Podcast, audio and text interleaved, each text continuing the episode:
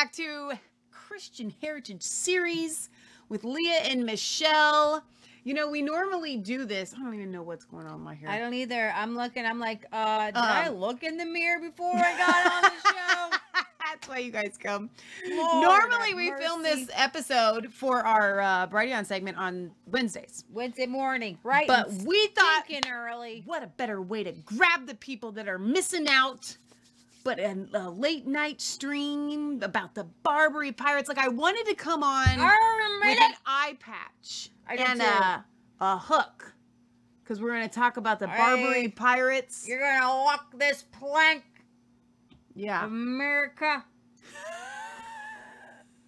Uh, yeah. So I'm going to do some internet sleuthing while you're telling him about the show, Leah. do And let me make sure my mic's right too. I didn't All right. check that. either. So it's not. yesterday, Hang on, I know it's going to sound tinny. us? No, they can hear us. It's just the wrong mic. yesterday, Joe Biden tweeted from the POTUS account, B O D U S.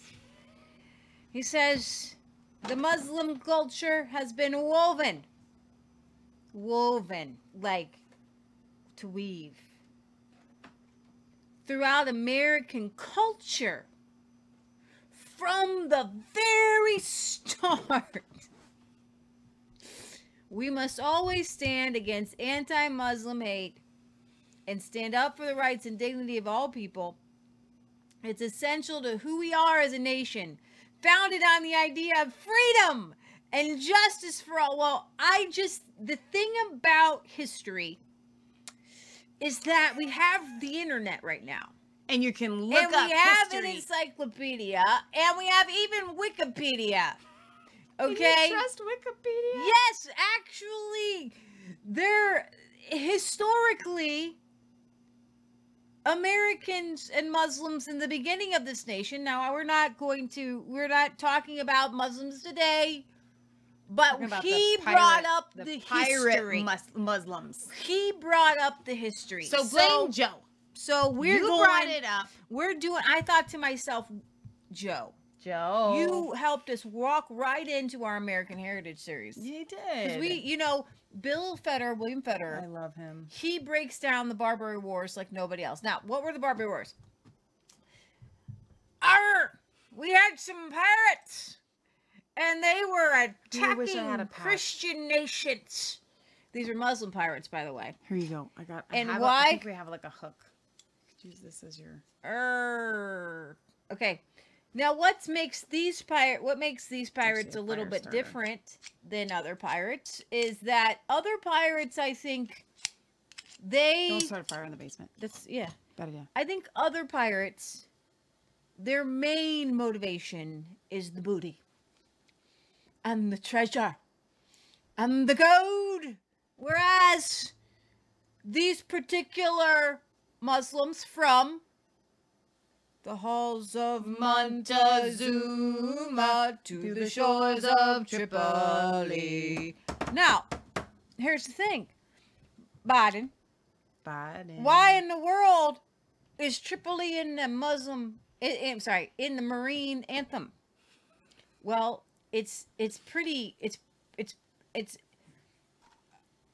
it's his story. Okay, the Barbary Powers Wars were the first wars officially declared against America, following our victory in the War for Independence.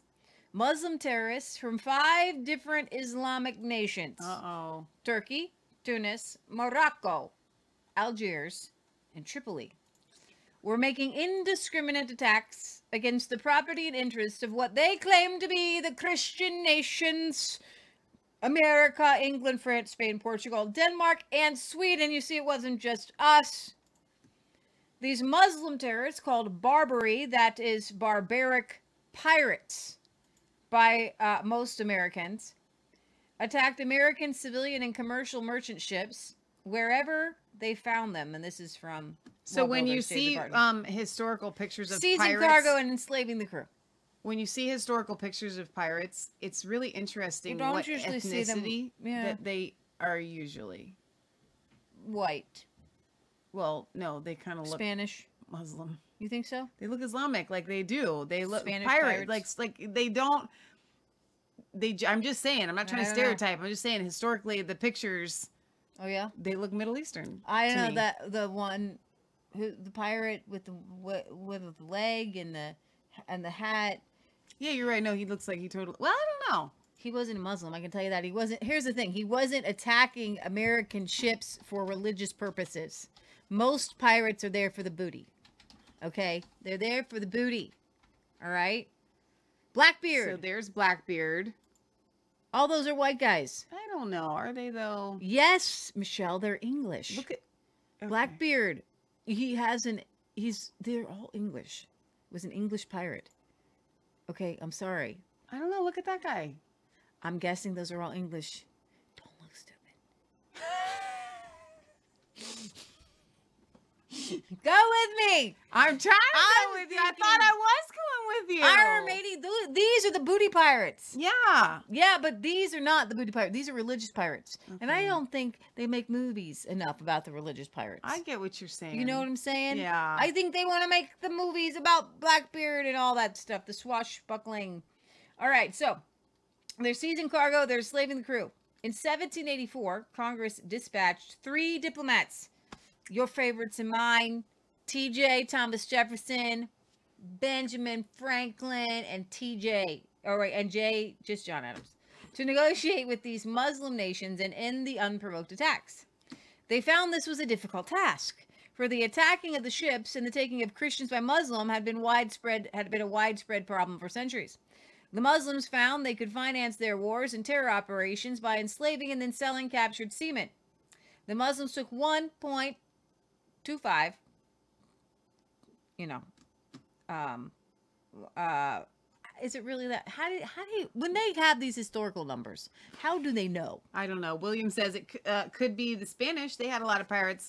Thanks for helping me mop that up. William. captive slaves in that job. period, uh, over a million slaves. Let's say that. Let's say that way. Because this was such a widespread and recurring problem, other Christian nations formed standing organizations to raise money to purchase this the the, the seamen. Okay, so the these crews they actually had Christian organizations to go and, and ransom them. Okay, Jefferson says this.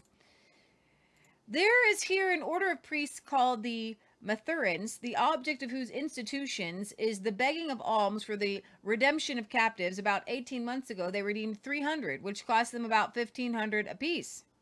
They have agents residing in the Barbary states who are constantly employed in searching and contract con uh Contracting. yeah, for the captives of their nation, and they redeem at a lower price than any other people can.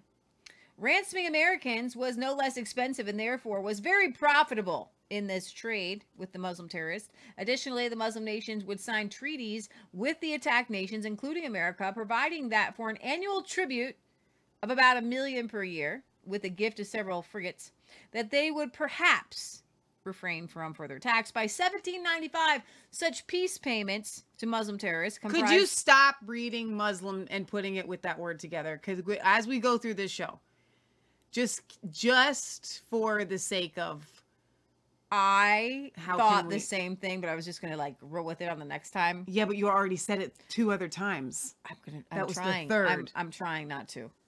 David Barton, blame We him. are on the book face. I know. We are on the censor face. I was wondering about this. Comprise a full 16% of the entire federal budget.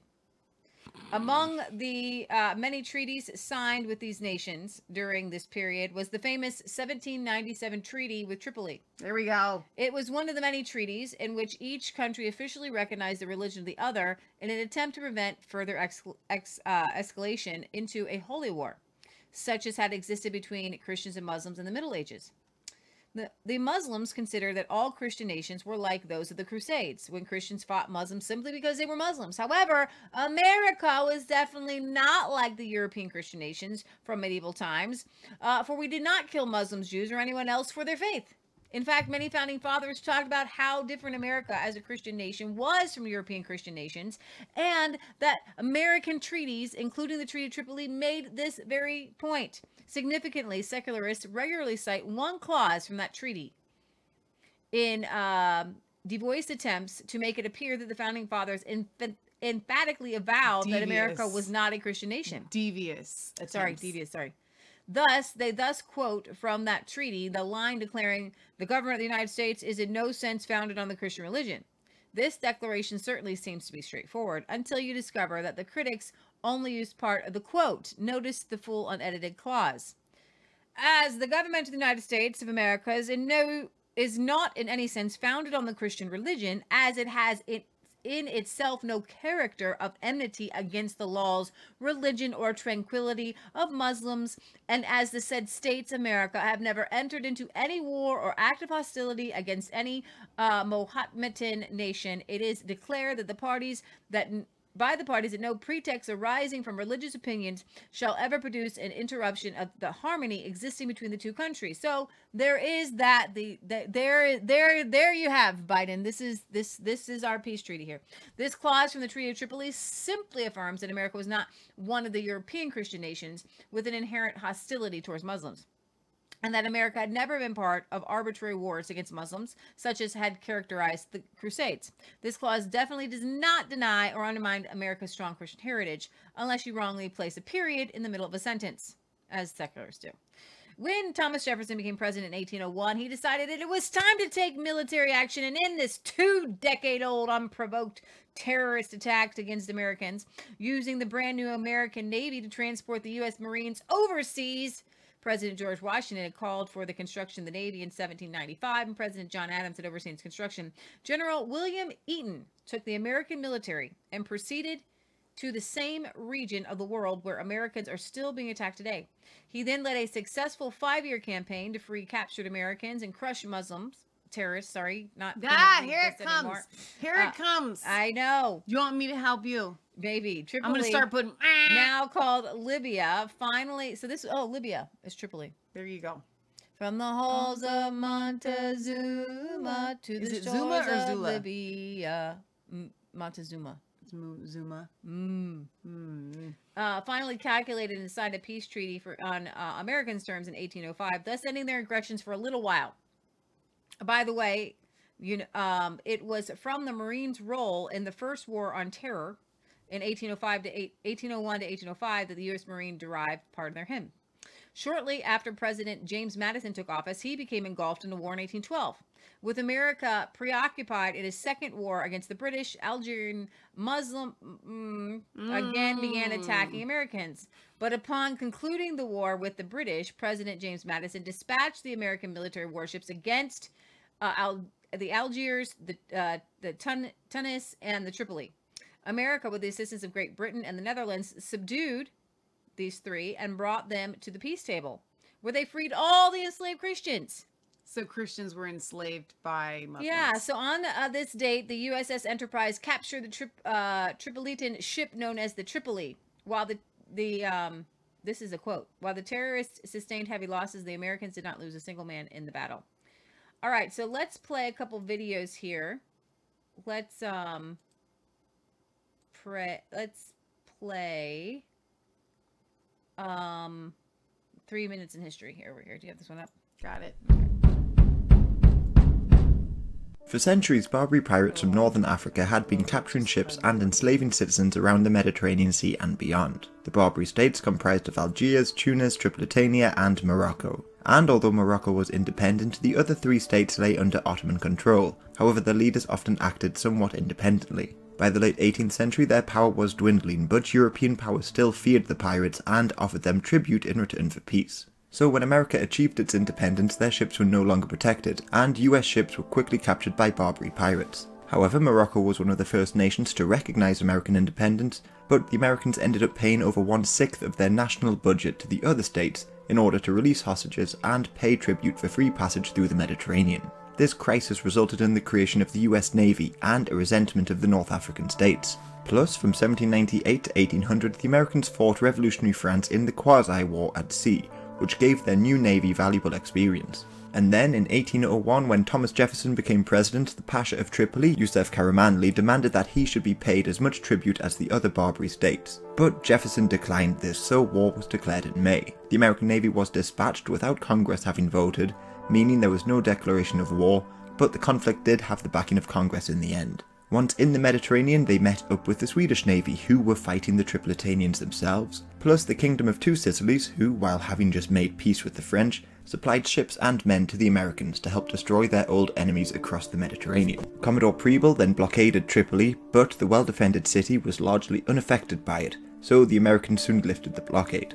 There were a couple of small naval battles in 1801 and 1802, but they also proved indecisive. And in October 1803, the Philadelphia ran aground and was captured by the Tripolitanians. The Americans were unwilling to see their ship used by the enemy, so raided the harbour of Tripoli and set fire to the ship before fleeing. Then, with reinforcements, the Americans were able to effectively blockade Tripoli again, and in mid 1804, the Americans bombarded the city harbour, but their fireship Intrepid was destroyed before it could inflict substantial damage. So the Americans changed tactics. They learned that Yusuf Karamanli had exiled his own brother in order to become Pasha. So Marines landed in Alexandria in Egypt, gathered a group of 500 mercenaries, and marched on Tripoli, looking to replace Yusuf Karamanli with his brother. In late April 1805, they arrived at and successfully captured the city of Derna. So, facing the prospect of an invasion of Tripoli, Pasha Karamanli sued for peace. The Americans agreed to pay the ransom for all the hostages, but the Tripolitanians could no longer demand tribute. However, after the war, in the chaos of the Napoleonic Wars which Europe was embroiled, US shipping was attacked again, this time by the Algerians. But the Americans were focused on tensions with the British in North America and eventually the War of 1812. So the emboldened Algerians refused the ransom payments and declared war on the US in 1812. It was only in 1815, when America ended their war with Britain, that President Madison dispatched the now large US Navy to North Africa. They arrived in June and quickly defeated the Algerians in naval battles and forced them to pay reparations. Plus, the Napoleonic Wars ended that year, and the European powers agreed that they should suppress the pirates. So, a combined British and Dutch fleet set sail for Algiers and bombarded the city in 1816, forcing the Dey to free thousands of Christian slaves. So, the Barbary states no longer threatened the Europeans as they once had, and eventually in 1830, the French annexed Algeria, effectively ending Barbary piracy. Okay. And as a All quick right, bit so I of want to go trivia, over. the I'm going Marines to back up just a little bit to the Pilgrims. So on November 21st, 1620, the Pilgrims signed the Mayflower Compact and began their colony. Five years later, the Pilgrims filled two ships with dried fish and beaver skins. And they sent them back to England to trade for much needed supplies. Now, these people were hungry. They were mm-hmm. starving, actually. But they were able to, they, they worked really, really hard. And they filled two ships with dried fish. Tr- uh, imagine you're you're you don't have a lot of equipment you don't have a lot of machinery the amount of work it would take to catch and dry a bunch of ship uh, fish to fill two ships Yeah, that's fascinating. and how many beaver skins it would take Mhm. that's a lot of work yes. okay so when we're talking about piracy we're talking about like your like your like two or three years of work like ha- blood sweat and tears okay Yep. well governor william bradford wrote in the history of plymouth the plymouth settlement the adventurers sent over two fishing ships the pinnace was ordered to load with corfish to bring home to england and besides she had some 800 pounds of beaver That's a lot. as well as Skins, other furs to uh, a good value from the plantation. The captain, seeing so much l- land ladding, ladding, wished to put aboard the bigger ship for greater safety, but Mr. Edward Winslow, he was always causing them trouble. He was. Their agent in business was bound in a bond to send it to London in a small ship. The captain of the big ship towed the small ship at his stern all the way over. So they went joyfully home together and had such fine weather that the that he never cast her off till they were well within the England Channel, almost inside of Plymouth. But even there, she was unhappily taken by a Turkish man of war and carried off to off to uh, Salar, Morocco, where the captain and crew were made slaves. Yeah. Oh. Thus, all their hopes were dashed, and the joyful news they meant to carry home was turned into heavy tidings. In the big ship, Captain Miles Standish Love him. arrived at a very bad time, a plague, a very deadly plague in London. The friendly adventurers were so reduced by their losses uh, last year and now by the ship taken by the Turks that all trade was dead. Muslim piracy had dominated the seas. In 1605, St. Vincent de Paul, we have uh, St. Vincent de Paul, it's a secondhand shop, was sailing from Marseille, France, when he was captured by Muslim Turks and sold into slavery in Tunis, North Africa. Fortunately for him, he converted his owner to Christianity. Good Boom. job. Boom! There you go. There you go. In 1607, and escaped to Europe, where he started in order to help the poor. Between 1606 and 1609, Muslim pirates from Algiers uh, captured. Why couldn't Barton just say that instead of the terror word? Captured 466 British and Scottish ships. 466. Giles Milton wrote in White Gold the extraordinary story of Thomas Pellow and North Africa's 1 million European slaves. That in 1625, Muslim uh, corsair pirates sailed up the Thames River and raided England. They attacked the coast of Cornwall and captured 60 villagers at Mount Bay and 80 at Looe. Muslims uh, took Lundy Island in Bristol Channel and raised the standard of Islam. By the end of 1625, over a thousand English subjects were sent to the slave markets of Sale, Morocco. You know, we never talk about this. We are today. In 1627, Algerian and Ottoman Muslim pirates, led by er, by Murat Reis the Younger, raided Iceland. Whatever. How do you attack the Vikings? They gotta be intense. They raided Iceland, carrying into slavery an estimated 400. One captured girl who had been made a slave, a slave concubine in Algeria, was rescued back by King Christian IV of Denmark.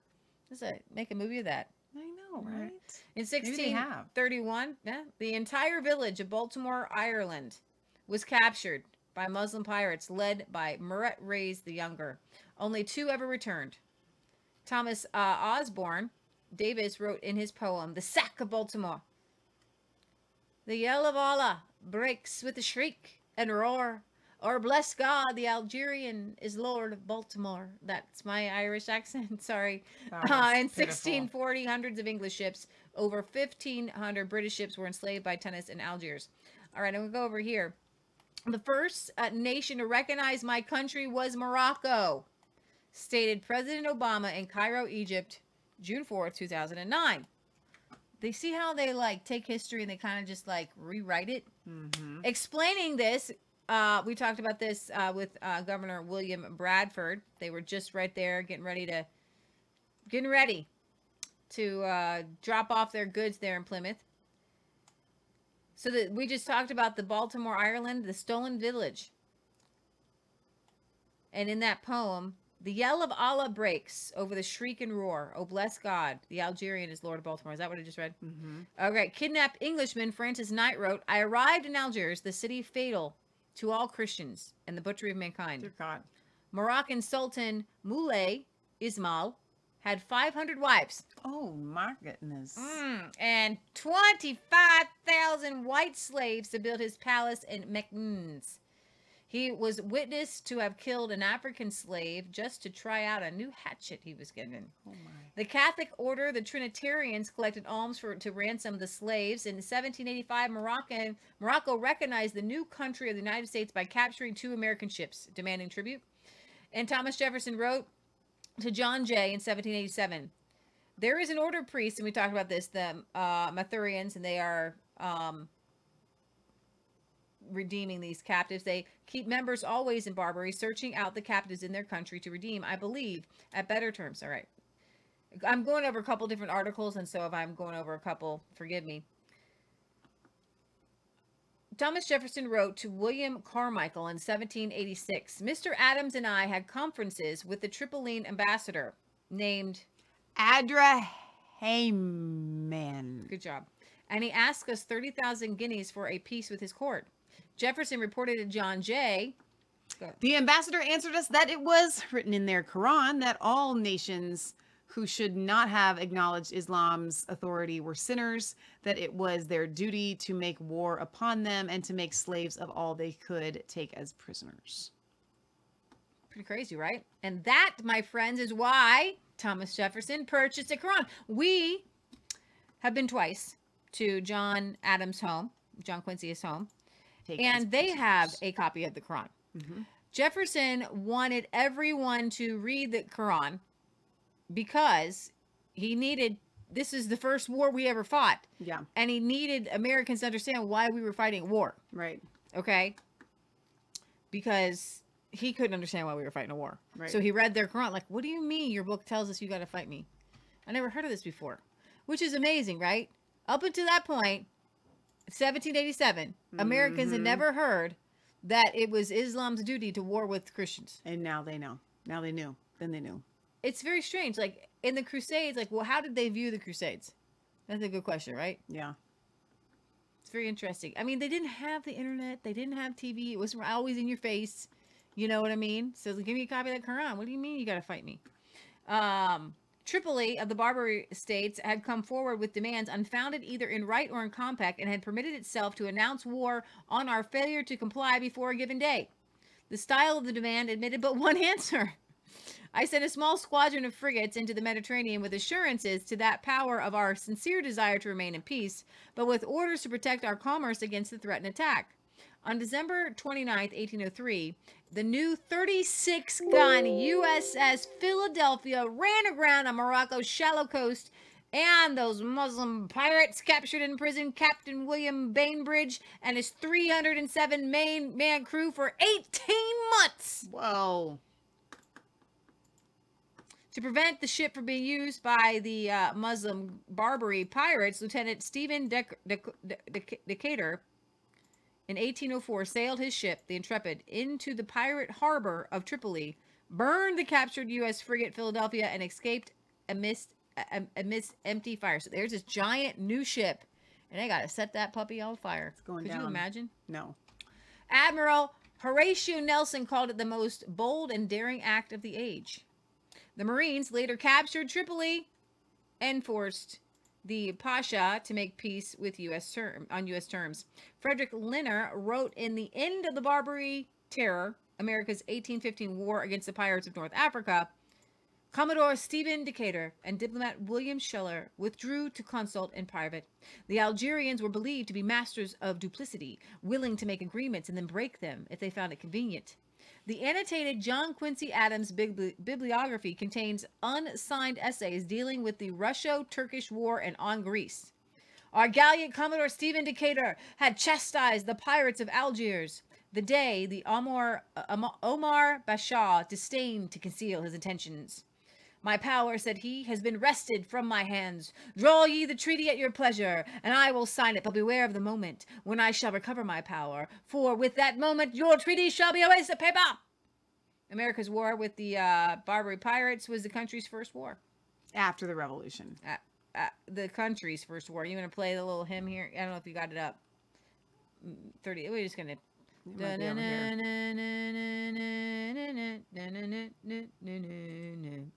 let's see if it's in your history here. Let me refresh. Oh, that's for the David Barton Wars. You just got a history. Hang on, I'm gonna get you. Here there they are. The 30 US Marine seconds. Corps. Start at 38 seconds, please. Let's just go without. The Air Force that stuff. We uh,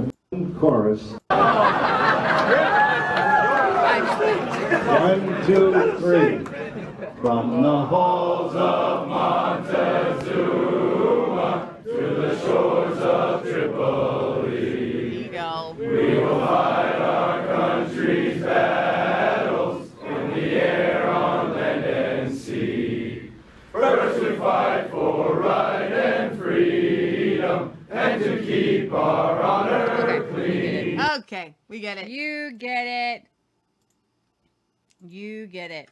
So Uh, it's literally in the song, Yeah. but no one really knows anything about it.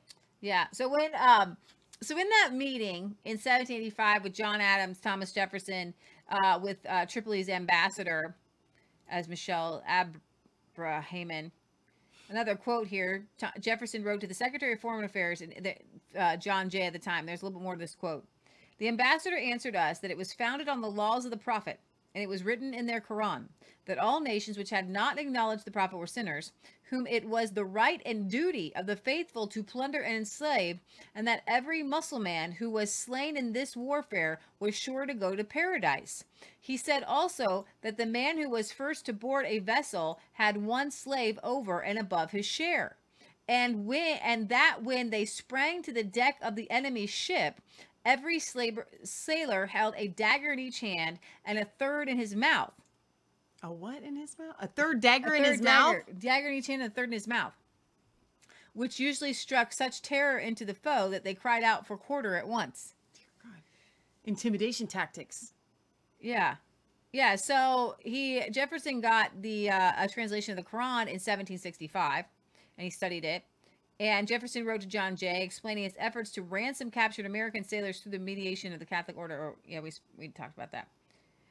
So, this is a very interesting, you know, turn of events and I don't believe that do you think Joe Biden is ignorant or is he just try, is he rewriting history? Leah, I don't think any of this has to do with with Joe Biden at all.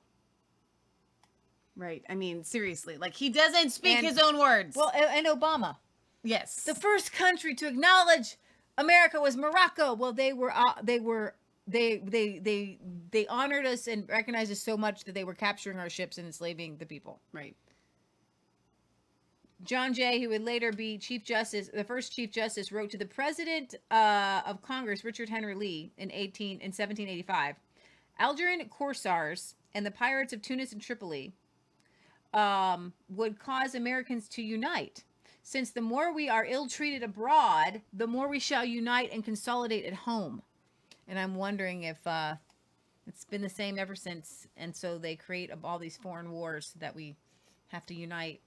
In 1788, John, uh, Thomas Jefferson arranged for John Paul Jones, referred to as uh, by some as the father of the American Navy, to fight for the Empress Catherine, the Great of Russia, against the Mother Muslim Ottoman Navy near the Crimean uh, Peninsula during the Second Russo-Turkish War in 1787 to 92. So before we even went to war, Did I go too John Paul Jones, Jefferson authorized him to go uh, fight with the Empress Catherine the Great of Russia. Isn't it interesting to think about things that happened so at the Crimean Crimean Peninsula? We see what's happening today. Yeah. This is what happened a couple hundred years ago. You know what I think it is though? I think it's spiritual. Mm. You're talking about certain regions where there's Mhm. kind of a, a a revival or a repetition of something that's happened in the past. Interesting. Jefferson wrote to General George Washington The war between the Russians and the Turks has made an opening for our Commodore Paul Jones. The Empress has invited him into her service. She insur- ensures to him the rank of her rear admiral. I think she means to oppose him to the captain uh, Paca. Paca on the Black Sea. He has made it a condition that he shall be free at all times to uh, return to the orders of Congress, and also that he shall not bear arms against France. I believe Congress had it in a contemplation to give him the grade of admiral from the date of his taking the Serapis. Such a measure would now greatly gratify him. John Paul Jones wrote in Narrative of the Campaign of the Liman of victoriously sailing his flagship, the Vladimir, That's why they're against it. against the Turks near the Black Sea's um, Dnieper River. The night before the battle, Jones and Cossack and a Cossack sailor silently rowed out to the uh, scout Sly the rowing. position of the Turkish fleet. On uh, the side of one Turkish ship, Jones chalked in giant letters To be burned, Paul Jones. In the next day's battle, that ship was among those destroyed by Jones. Jones was then appointed U.S. consul to negotiate the release of captured U.S. Navy officers held in the dungeons of Algiers. When Paul John Paul Jones died suddenly, Joel Bar- Barlow filled his post. The U.S. consul Joel Barlow tried to stop Tripoli's Barbary pirates from ca- continuing to terrorize the seas and capturing American sailors. In 1793, Muslim Barbary pirates captured the U.S. cargo ship Polly. The Muslim captain justified the crew's brutal treatment. For your history and superstition in believing in a man who was crucified by the Jews and disregarding the true doctrine of Allah's last and greatest prophet, Muhammad. Oh dear. In 1795, Muslim Barbary pirates of the Algiers captured 115 American sailors. So the U.S.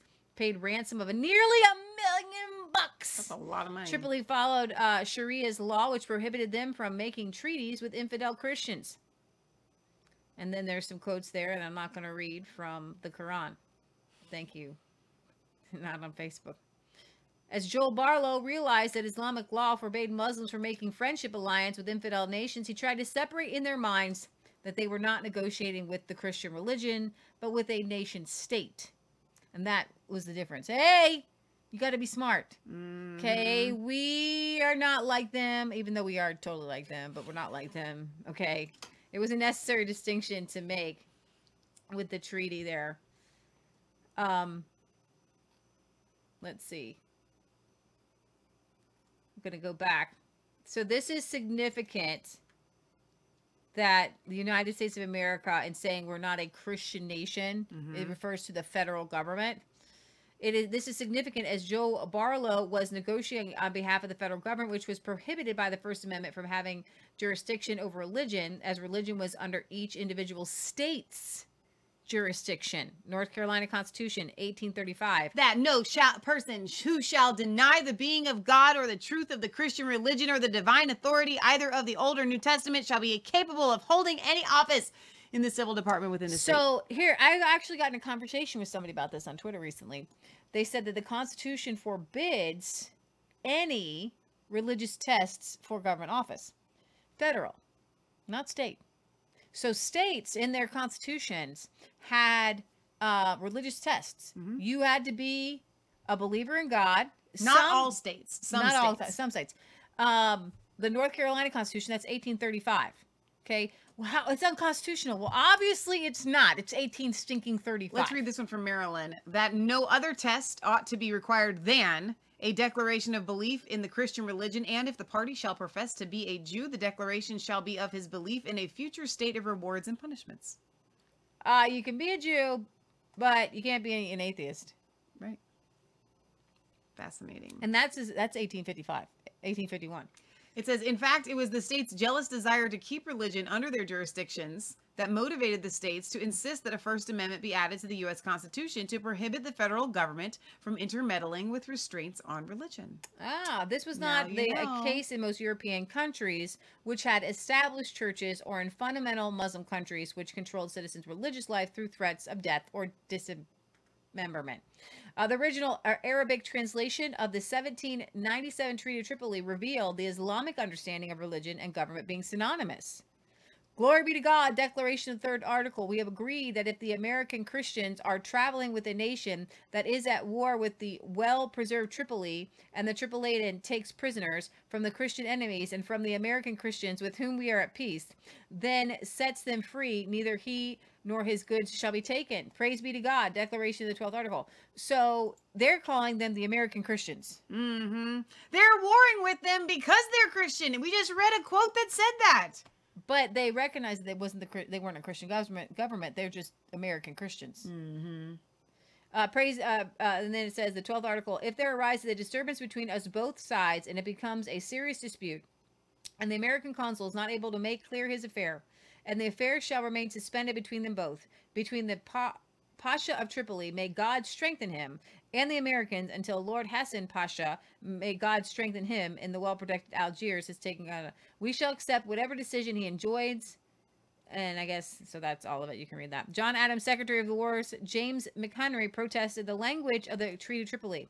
Writing to the Secretary of Treasure, Treasury, Oliver Wolcott Jr., he states, The Senate ought never to have ratified the treaty alluded to with the declaration that the government of the United States is not in any sense founded on the Christian religion. What else is it founded on? This act always appeared to me like trampling upon the cross. I do not recollect that Barlow was even reprimanded for this outrage upon the government and religion. Immediately after Jefferson was inaugurated president, the Pasha of Tripoli demanded $225,000 to keep his Barbary pirates from seizing American ships, confiscating cargo, and selling them into slavery.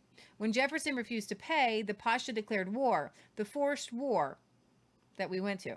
Jefferson stated in his first inaugural message to Congress Tripoli, the least considerable of the Barbary states, had come forward with demands unfounded either in right or in compact and had permitted itself to announce war on our failure to comply before a given day. The style of the demand admitted but one answer. I sent a small squadron of frigates into the Mediterranean with assurances to that power of our sincere desire to remain in peace, but with orders to protect our commerce against the threatened attack. The measure was seasonably and salutary. The Bay Lord had already declared war. His cruisers were out. Two had arrived at Gibraltar.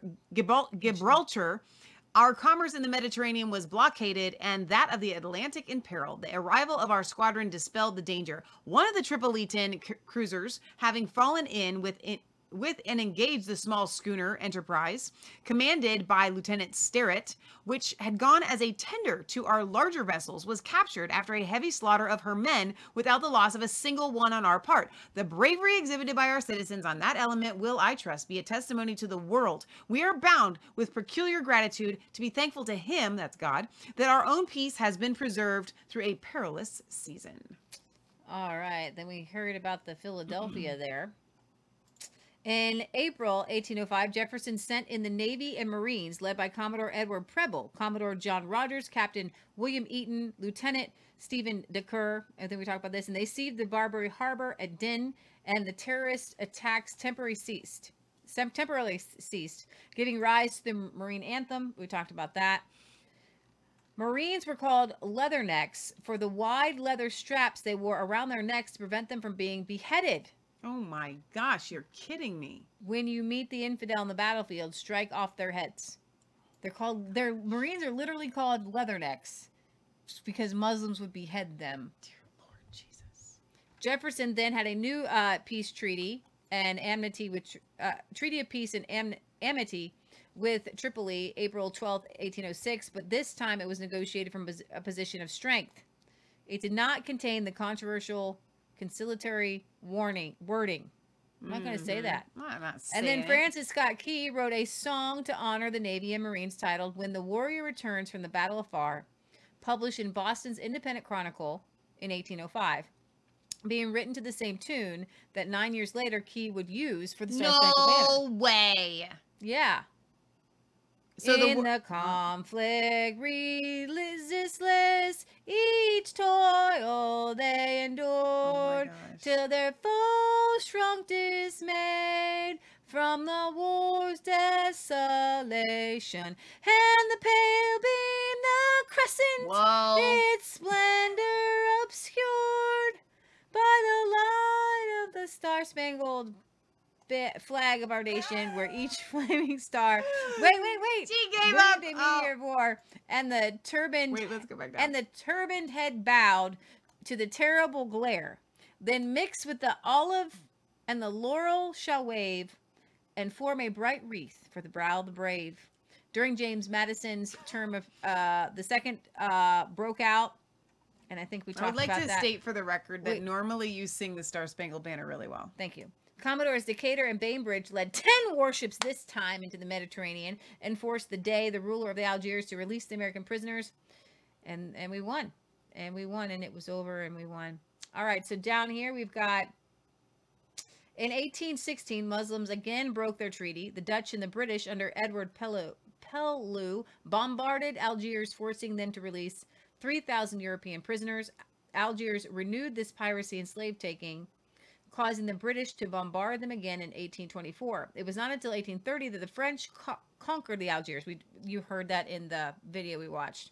Um, Theodore Roosevelt wrote, "And fear God and take your own part." In 1916. Centuries have passed since any war vessel of a civilized power has shown such ruthless brutality towards non combatants, especially toward women and children. The Muslim pirates of the Barbary coast behaved at times in similar fashion until the civilized nations joined in suppressing them. Okay, so that's one president. Then Mm. Obama and Biden are like, "What's up? We got this really cool history." But like Theodore Roosevelt's like not so good, like kind of ruthless, especially women and children, be raping and killing and like chopping heads off. Like, mm, Leathernecks. not a good I'm thing. stuck on that one. The Muslim pirates of the Barbary Coast behaved at times. Oh yeah, he, that was his quote. After an in-depth examination of the history surrounding the Treaty of Tripoli, it makes it clear that its unique wording was simply a futile attempt to negotiate negotiate with Muslims, whose Islamic law precluded them from honoring treaties with infidel Christians. So yeah, I get that. I get it. I think I think we're good. Now remember, this is kind of cool. Finally, if one insists on considering the Treaty of Tripoli as an expression of the founders' intent regarding religion and government, then all other treaties and acts of Congress should also be examined. So let's look at the Treaty of Paris ending the Revolutionary War. And it says what, Michelle, in 1784? In the name of the most holy and undivided Trinity. Wait, that's who's God. in the Trinity? Jesus, God, and the Holy Ghost. Mm. Okay, it having pleased the divine providence to dispose the hearts of the most serene and most potent Prince George III, by the grace of God, King of the of Great Britain, France, and Ireland, defender of the faith and of the United States of America, to forget all past misunderstandings and differences, done at Paris this third day of September in the year of our Lord 1783. This is one of my favorites in the order in the ordinance for the government of the territory of the United States, the Northwest Ordinance of the River Ohio.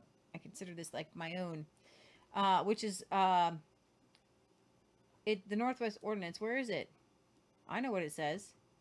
Over here.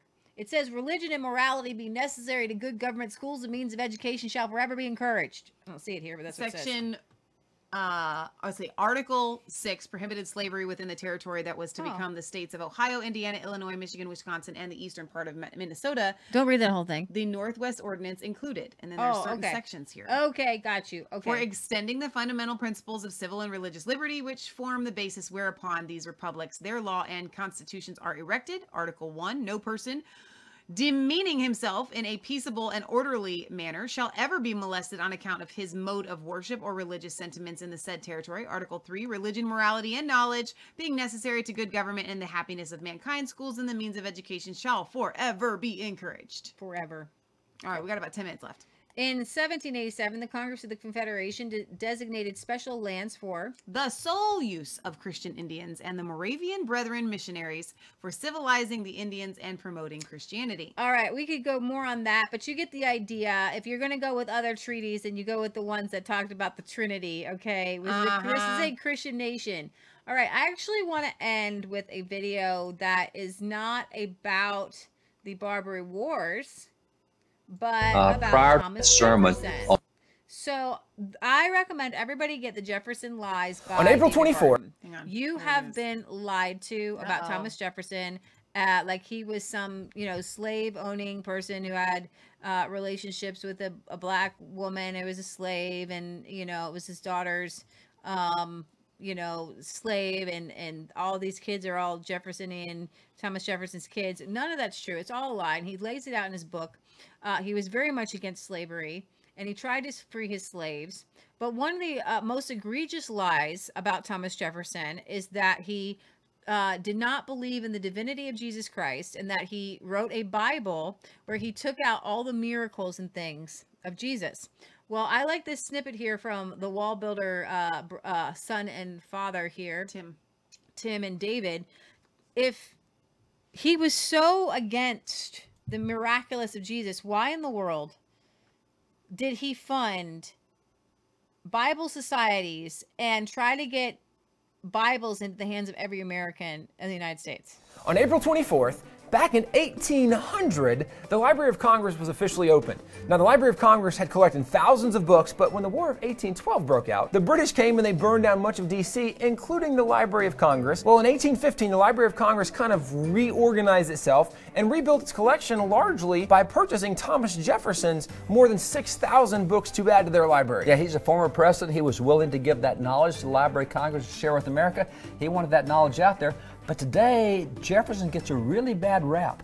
I mean, that's the, the guy that academics love to beat up on. And if you go to Wikipedia, if you go to Google, you'll see all the terrible things that Jefferson did. Well, and as a Christian, one of the things that, that certainly is, is prominent, and the reason that a lot of Christians have a problem is because Jefferson cut out everything in the Bible he didn't agree with. There's a lot of p- pieces of the Bible. He, well, you can't have the miraculous, you can't have the supernatural, the spiritual things. And so he gets a really bad rap because of his Jefferson Bible. But you know, that doesn't even make sense because my first question would be well, if he doesn't like the Bible, if he doesn't like what's in it, then why did he help fund the Thomas Scott Bible, eight volume Bible. that So this is part of that Thomas Scott That's- Bible. That's three of the These are eight three of the eight. And why did he fund the largest Bible ever done in America, the John Thompson Hot Press Bible? He's one of the funders of that. So Jefferson's paying for Bibles. paying for Bible. And that- by the way- that have things that people say he didn't agree with. That's right. If The full Bible, he didn't cut anything out. He's a lifetime member of the Virginia Bible Society that gave Bibles, full Bibles to everybody. One of the largest contributions he ever gave was to the Virginia Bible Society.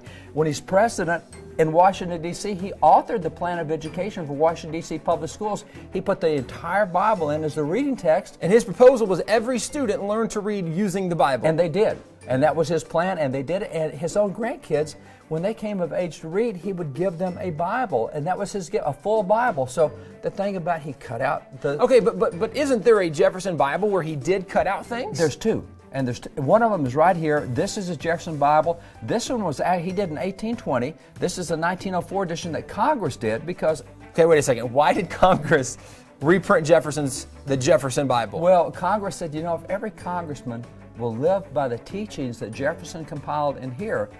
now, we- what teachings did he compile? What what Jefferson did, and this is this is what he found significant. He's in his eight, his 1820, and what he did was he said, I want everybody to know the life and morals of Jesus of Nazareth, extracted textually from the Gospels. This is Jefferson's And it's in handwriting. Greek, Latin, French, and English. Four languages. and so when you turn to it, there's the teachings of Jesus in four different languages. Now, what teachings did he choose? Well, he went back and he told us exactly what he wanted. There's 81 teachings, and these are all moral teachings of Jesus. It's the Good Samaritan, it's the Golden Rule, it's turn the other cheek, it's forgive your enemy, it's the Great Commandment, love God with all your heart. He said, if people will get this and live by these, it'll change the nation. But this wasn't even really known until Congress started doing these reprints, and then people said, "Oh, that's Jefferson's Bible." But but significantly, this was done for Congress to study and know the moral teachings of Jesus. It's printed in Congress for 50 years. And by the way, in the front of it, it says right here in front, Government Printing Office. And for 50 years, Congress gave one of these to every senator, every rep, said, if you will live by the moral teachings of Jesus, we won't have corruption, we won't have problems. I would feel a lot better about Washington, D.C., about our federal budget and a lot of issues we're dealing with if we could go back to the moral teachings of Jesus. Maybe we need to get back to these teachings Jefferson highlighted, the Jefferson Bible, and get Congress back to it. Our nation might look a little different. Our nation would look a little different, not only for our congressmen, but if Christians, if Americans get back to reading and studying the moral teachings of Jesus. I love them so much. And that just pretty much debunks I, the Jefferson Bible thing never made any sense to me why people say that oh he cut out all these things. It's not that he cut out things, he chose and highlighted certain things. That's what he did. live by these morals. As somebody said, we have a Christian. Everybody in Congress says they're Christian, and and it's not working. Well, Jefferson. Everybody in Congress said that they were Christian during the time of Jefferson. He's like, live by it, y'all. Live by it. Kelly from Kelly PB Fam says we need the Bible back in schools, not what Congress wants us to do. Well, maybe they would want us to do it if they all had to read this Jefferson Bible. Yeah, absolutely. All right, so join us, you guys, tomorrow. If you're watching back on Sunday, If you're watching back on Sunday, Join us on everybody knows Revelation Red Pill Wednesdays are the place to be. It is Bomb the hottest diggity series on the internet right now. Every Wednesday where we. Empower you Mm. to walk in your authority as a man and woman in the body of Christ because the devil has already been defeated. Boom. All power and authority has been given unto Jesus and he tells us to go therefore and make disciples which means he's given that authority to us Mm. right we have power to to trample on snakes and scorpions listen all the power of the enemy, baby. so what happens is modern end times theory that's Mm-hmm. what i call it they call it theology It's a theory. cripples christians and it's relatively new in the history of the world New. okay it's 150 some odd years old everything that people believe and i am telling you we are going to set you free the Yes. feedback that we have had from revelation red pill has been greater than any series or show or anything that we have ever done Mm-hmm. we are having people message us constantly. This is setting me free. Oh my gosh, I'm digging in my Bible. I can't believe I never saw this. We had The somebody veil has been let us know that they are listening to this at work with atheists, agnostics, and a Jewish person. and they and those people love listening. it and they're learning and loving learning to And love they're like, jesus oh, as this a result is of Christianity. this This actually makes sense. it doesn't make sense to go around saying we get defeated temporarily I will not be defeated i will not be defeated i will not be defeated anymore see there we go that was better than, that. that was better than your um. Thank you. Star Spangled Banner thing. All right, you guys, here's the deal. I hope that you are enjoying the Christian Heritage series. I am. You are. I My am. mom says it's the best show. For those of you that don't know, this airs on Brighteon.tv every Sunday at 5 p.m. Yeah. That's why we film it. So that's super cool that we've got people for Sunday. They wanted a a kind of Christian show, so we started sending kind of some of our Christian, you know, episodes. And then we started filming these specifically. And I don't want to stop. So Leah, next Sunday, Yes.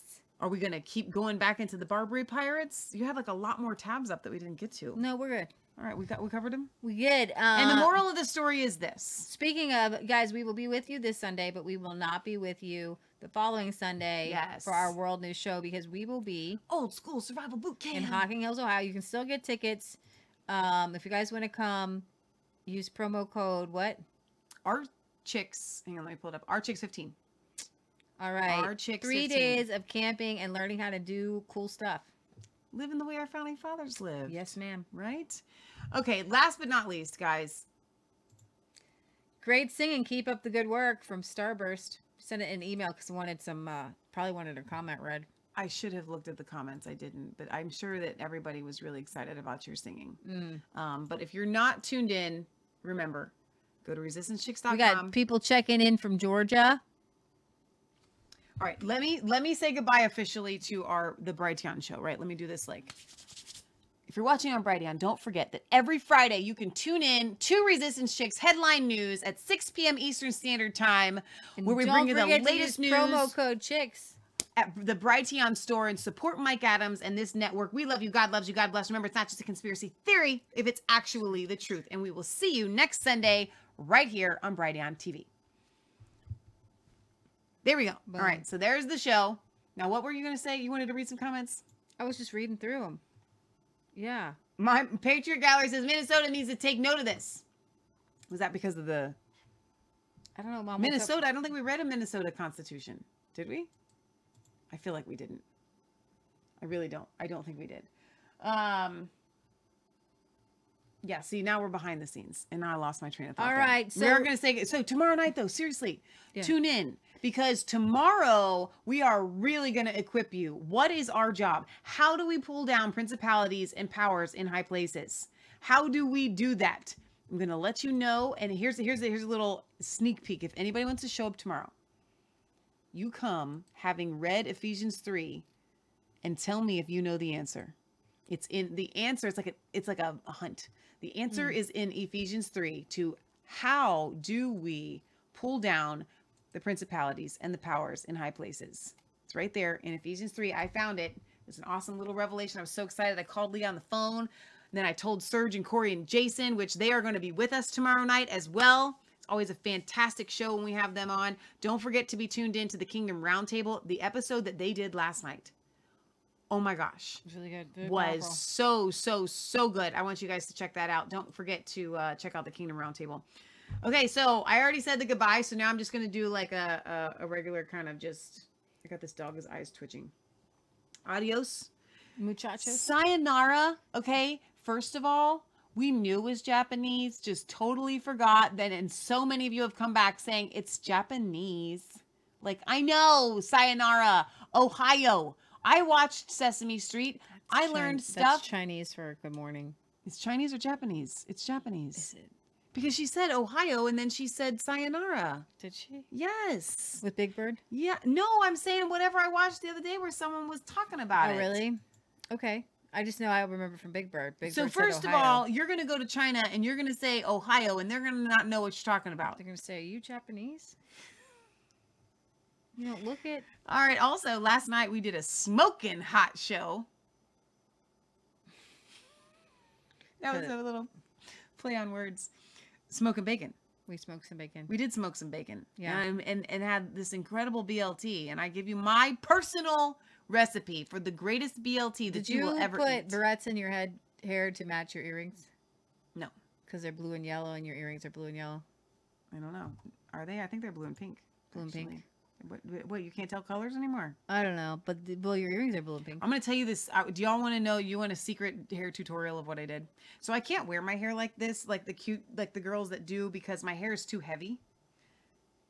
So it's not all my hair.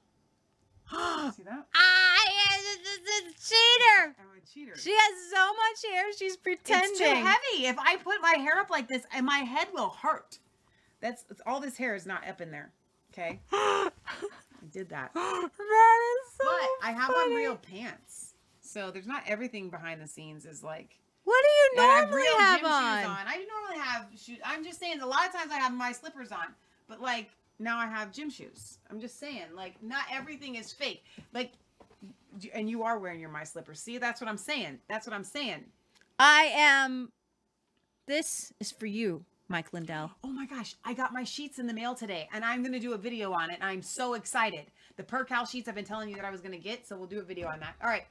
Okay, so we're really going to are they kicking us off? I don't Somebody's know telling what's us going to get on. out of here. Bye. Jeez, you guys. So bossy, all of our viewers. Okay.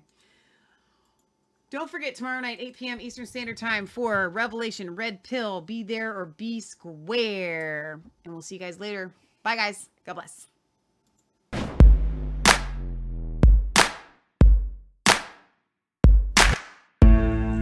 Cold all alone.